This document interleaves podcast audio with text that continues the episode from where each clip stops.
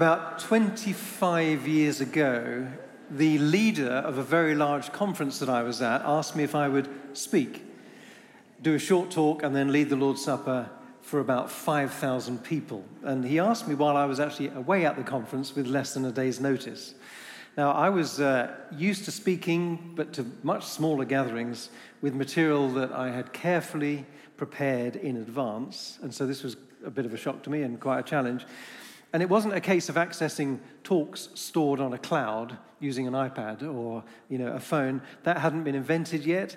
Email wasn't yet available either. Instead, I had to phone a volunteer here at Trent who then drove over to my home, unlocked my office, went to my filing cabinet, found a talk that I had given before, and then uh, they had to fax it. Anyone remember these machines? Fax it to the office on site so that I could print it and it was about three times the length of what I was going to be delivering. So I then had to just scroll across it and cross bits out and scribble bits in to try and create a talk just in time to mount this terrifying stage.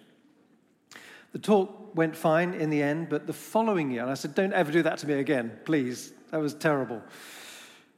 The following year at the conference, he asked me to do it again, to do another talk, uh, the evening before the morning session. Now, it was too late to call a volunteer this time, so I was faced with the task of writing whatever it was from scratch uh, late that evening. Now, I confess that this time I chickened out. I just bounced the invitation to a friend of mine who had a lot more speaking experience than I did, and he did it instead. I had this really quite privileged opportunity to speak to thousands of people, which just required a bit of courage. But because of my fear of failure and the potential embarrassment of standing up without something sort of well prepared to say, I chose to take an easy way out. I wonder if any of you can relate to an experience like that. When presented with what is apparently a God given opportunity which requires courage, that you've backed away from it, from going for it. Or, or perhaps it's the case that I'm the only one who has ever done that, and perhaps I'm alone. Some of you might right now be thinking about doing something. Maybe it's related to your career, or, or, perhaps it's even a role here at Trent, serving in some leadership role or something like that. And you believe this opportunity to be right. You believe that yeah, the Lord seems to be initiating this, but you're scared. It's a risk.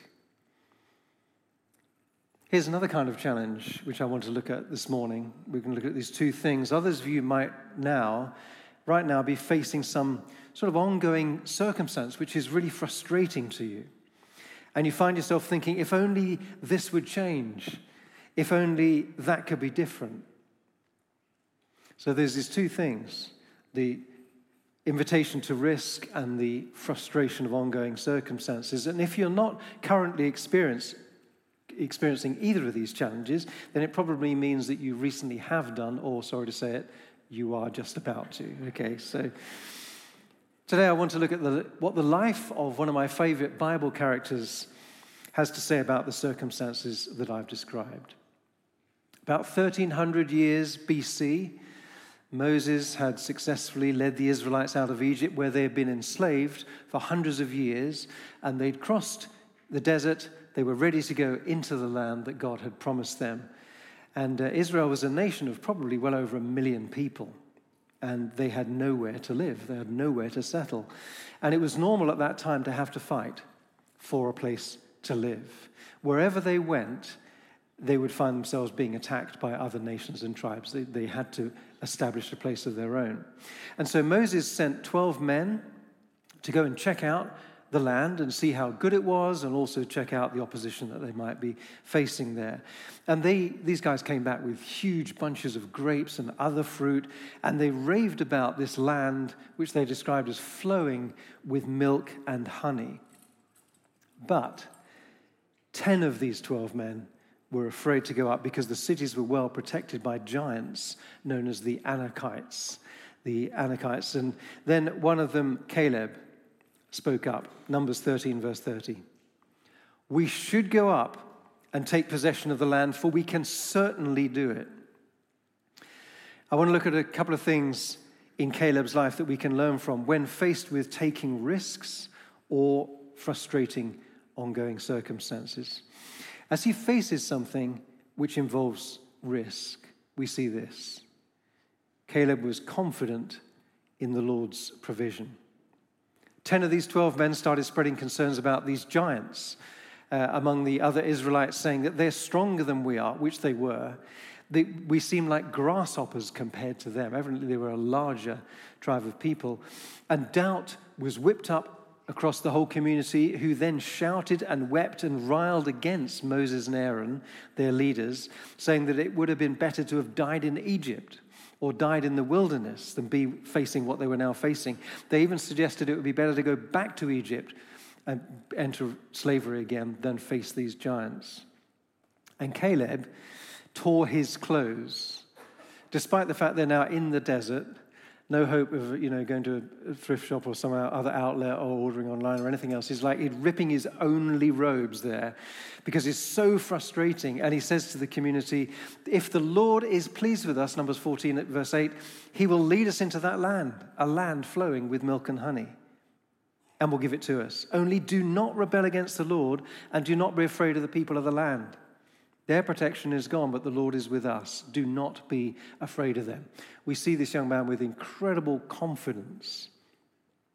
And yet the people failed to agree with him. They effectively rebelled against the Lord in settling for what they saw as the easy route. They saw what faced them as an insurmountable obstacle. Caleb saw what was before them as an obstacle, but with the Lord behind it, he saw that obstacle as a challenging opportunity.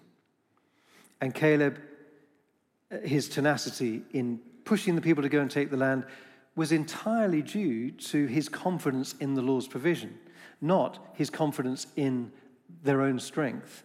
When the people realized they disobeyed the Lord, they regretted their decision and they decided, we, are going to go up. We're going to go and do it. We'll, do it. we'll go and fight for some land here. And Caleb said, Well, I'm not going. Lord's not in this one. You can go alone because the Lord had not initiated that battle. And they got badly beaten because they were presuming on the Lord's help. That's Caleb as a, a relatively young man, full of zeal and enthusiasm. After 40 years of wandering through the desert with the people of Israel, and then five years of battles east of the Jordan River, Caleb was just as confident that the Lord had promised them that land.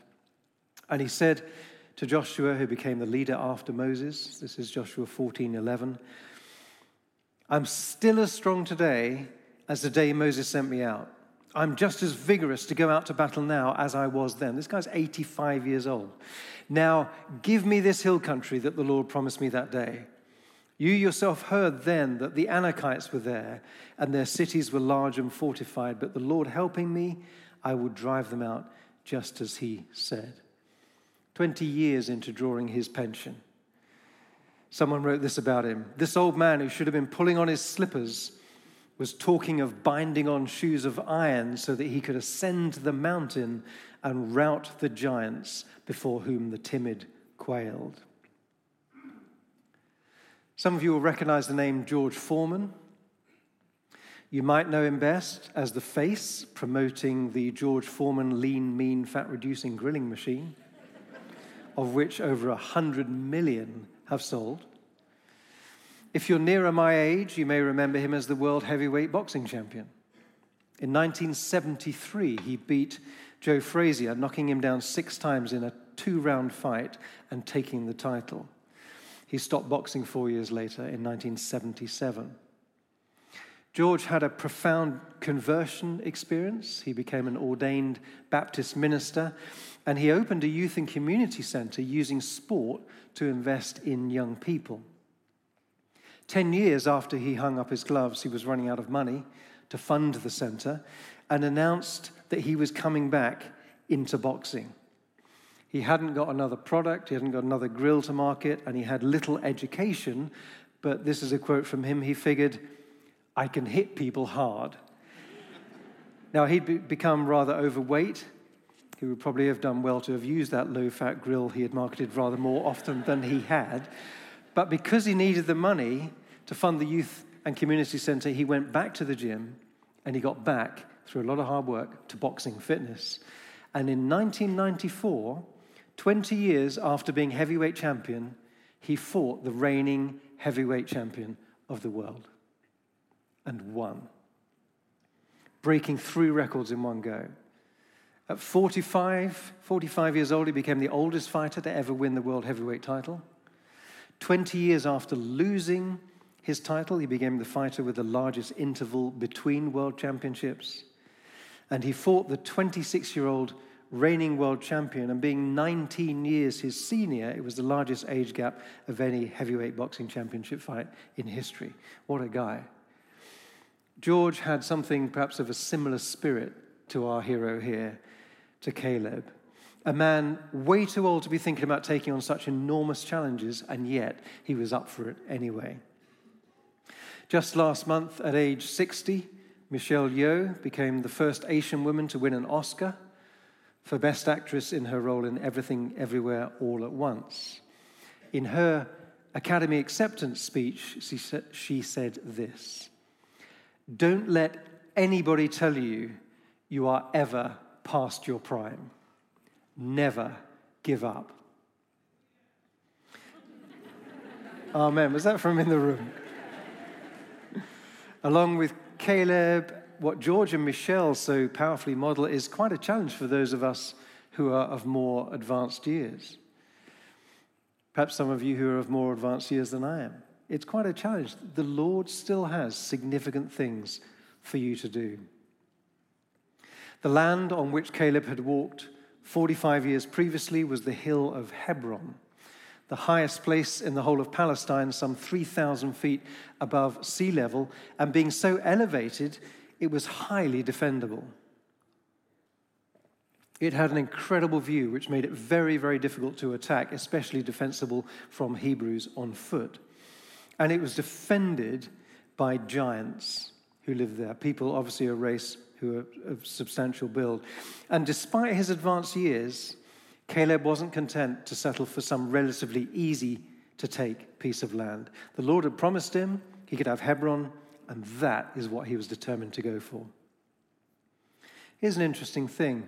The first chapter of the book of Judges tells us that the 12 tribes of Israel took on various peoples of Canaan, none of whom were as apparently unbeatable as the Anakites.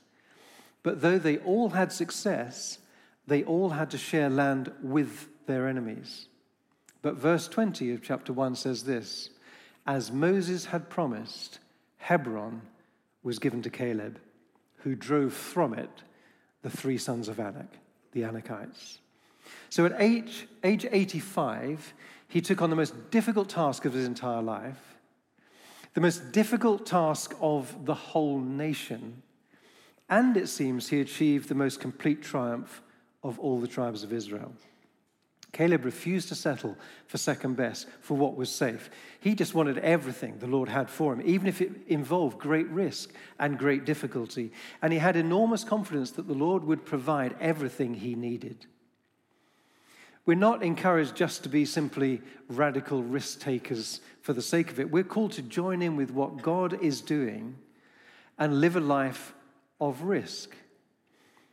A life of try, we're going to hear about, I think it's probably next Sunday from a visiting speaker. We're called to join in with what God's doing, take the risks He invites us to, knowing that if it's the Lord that's initiating something, we can have confidence in His plan. Maybe it's the following Sunday after that. Jordan saying.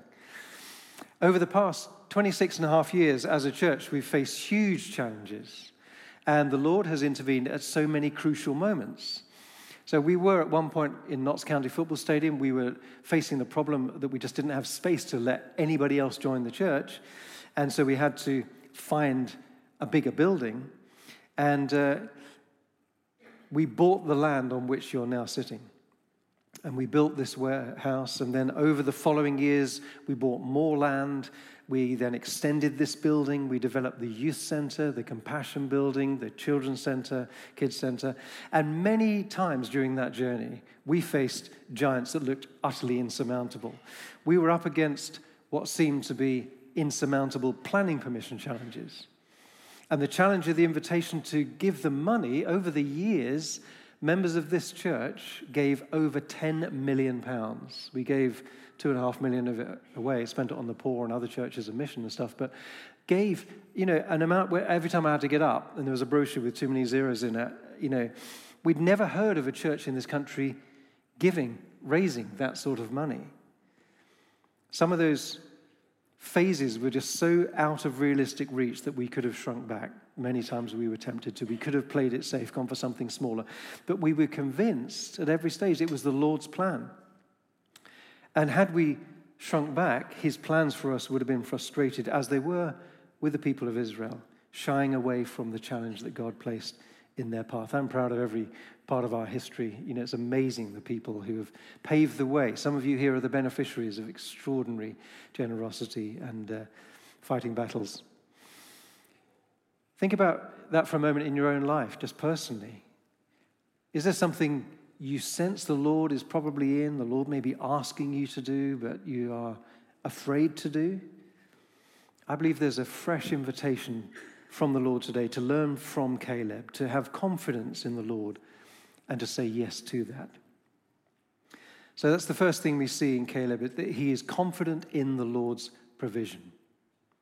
Secondly, as Caleb faced circumstances which might cause him to wish things were different, we see that Caleb was content with the Lord's will. It's interesting to look at Caleb's temperament. On the one hand, he's evidently a passionate guy. He's pioneering, he's not wanting to settle. For instance, when the Israelites wanted to return to Egypt, he was so frustrated he tore his clothes, as I said. But on the other hand, where the Lord's will was just the opposite to his natural inclinations, it seems that there was a sort of contentment in that. For instance, when Caleb, with Joshua, Moses, and Aaron, pushed hard to persuade the Israelites to go up and fight for the land, he was so determined that the people almost threw rocks at him to kill him and shut him up. And yet they didn't go. And as a result, the Lord kept them wandering, eating manna, the occasional bit of quail, wandering through that place for 45 years. I've been in the Sinai desert. It is desolate. As far as the eye can see, it's arid land of valleys, hills, and mountains. And Caleb had to wait in this environment until he was 85 years old to live in the land he knew that God had promised, the land flowing with milk and honey. He could have so easily become an embittered, grumpy old man, wallowing in self pity, wallowing in resentment towards the people of Israel who had refused to go and fight. But there is every indication in the story that he was content to accept God's dealings with him without complaint. Not only that, but when Moses approached the end of his life, there were just two obvious candidates in the whole nation. Excellent candidates from whom to choose the new leader. And Joshua was chosen, not Caleb. He wasn't even made second in command. And yet, there is no indication in the text that there was any jealousy, that there, in his heart there any bitterness towards God. It seems that he was content with the will of God in a less prominent position. And here's another interesting little challenge to his contentment.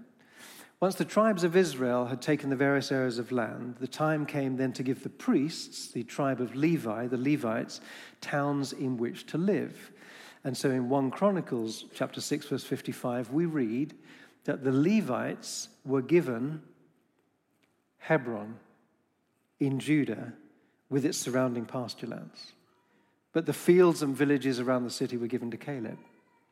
Now, it's a bit of a mystery how exactly that worked, and Bible commentators suggest various options, including that this summary sentence refers to the Levites being given houses and land within and outside of Hebron, such that they shared it with Caleb's tribe. However, it actually worked out. It is evident that Caleb had to share Hebron with the Levites. Caleb was a man who received what the Lord gave him, the good and the bad, and then he also freely released it back to God, to God, uh, whatever God asked of him, and without resentment, he was content to be where the Lord had put him. Many, many years ago, I used to have a thing called a copy holder, uh, and it had four springs like this illustration. Can you believe we couldn't find a single large enough photograph on the whole of the internet to, to show what it was like? But it looks like that. Thank you, Micah, for making that image. It's designed so that all these counterbalancing springs, you can angle it and put it wherever you want on your desk. You put a piece of paper on it, you're copying or whatever, typing.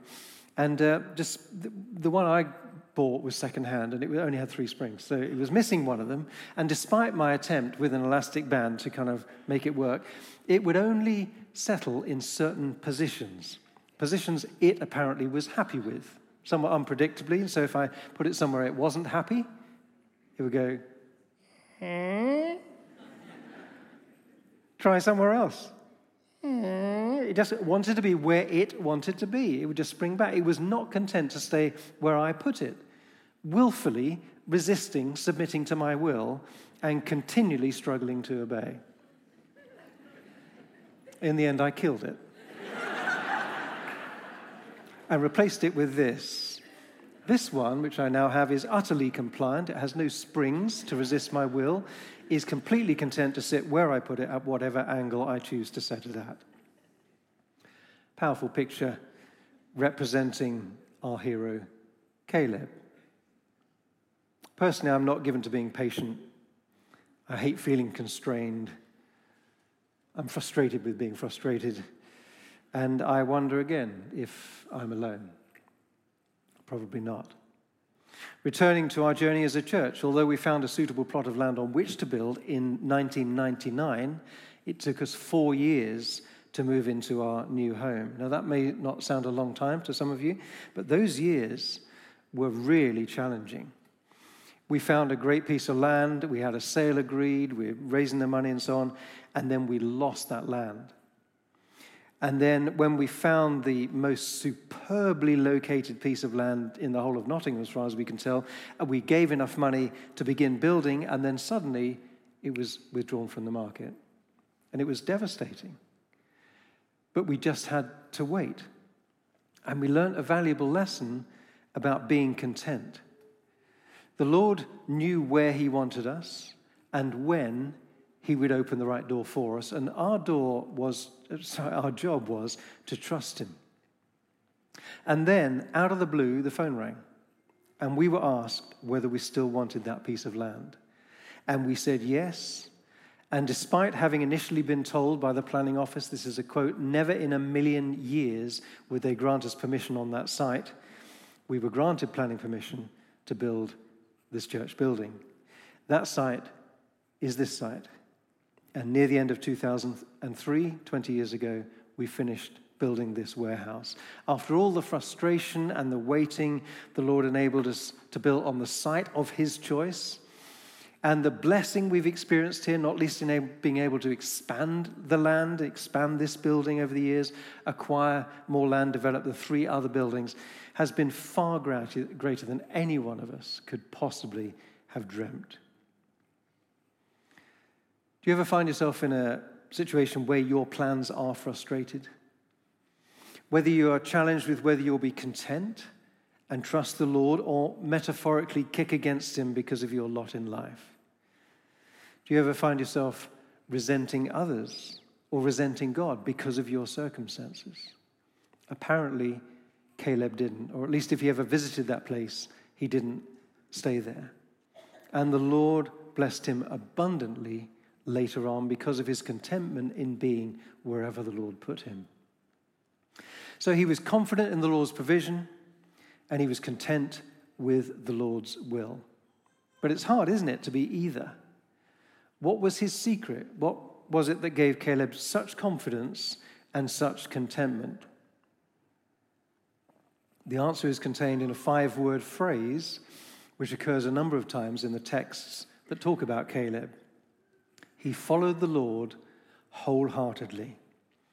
For example, Caleb said of himself, Joshua 14, verse 8, I, however, followed the Lord my God wholeheartedly. Moses agreed and said to Caleb in the very next verse, Joshua 14, 9, You have followed the Lord my God wholeheartedly.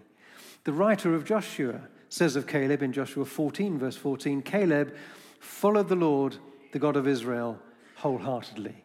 And the Lord said to Moses in Numbers 14 24, But because my servant Caleb has a different spirit and follows me wholeheartedly, I'll bring him into the land he went to. You getting the idea? In fact, interestingly, the name Caleb means faith, devotion, wholehearted. He had such confidence in the Lord's provision because, in following him wholeheartedly, he was always responding to those things the Lord initiated, not his own goals, his own ambitions, his own ideas, and things that he wanted to do. He knew the Lord would be with him because he was in tune with what the Lord was involved in. He could join in with the Lord knowing that he would provide all the resources necessary to do the job. And his contentment in the midst of situations which might upset or irritate or even devastate many of us stemmed from the fact that following the Lord and his agenda was so important to him, he could more easily put aside his own agenda. His highest goal wasn't happiness or security or position or living in Hebron. His highest goal was whatever the Lord wanted. If the Lord put him in a given situation, that's where Caleb was content to be, whether it was comfortable or not. Some of us are currently facing circumstances where God's will involves taking courage and saying yes to a huge challenge, something perhaps you're facing you cannot do in your own strength, something which causes you to be fearful. I would encourage you, as I encourage myself, to follow Caleb's example. Discern rightly, but if God is prompting this, don't hold back on taking a risk, doing something that scares you. Some of us are facing the equally difficult situation where God's will is that we wait. And again, Caleb is an inspiration in his contentment to be where God put him. Even when it wasn't his fault that he faced difficult circumstances, he waited patiently, it seems, for 45 years. And even when the Lord when he had achieved his goal, he did go up and fight. He did take Hebron at the age of 85. When the Lord then asked him to share it, he readily did so. Caleb was able to live in confidence and contentment because he followed the Lord wholeheartedly. Would you join me in asking yourself the question Am I following the Lord wholeheartedly or half heartedly? Or somewhere between the two. Whether you sense the Lord asking you to take a new risk or to endure frustration, will you follow the Lord wholeheartedly and with confidence and contentment like Caleb? Some of you may not be following the Lord at all, and today will be a great time to commit your life to doing just that. This life is not about us. It's not about us achieving only what we can do in our own strength. We're not supposed to be limited to that. And it's not about us striving to get what we want. This life is about one thing, and that is following the Lord with our whole heart. If that is our goal, if we surrender our own weakness and our own desires to the goal of pursuing the Lord with everything we have, we, like Caleb, will know the confidence and contentment which comes with that.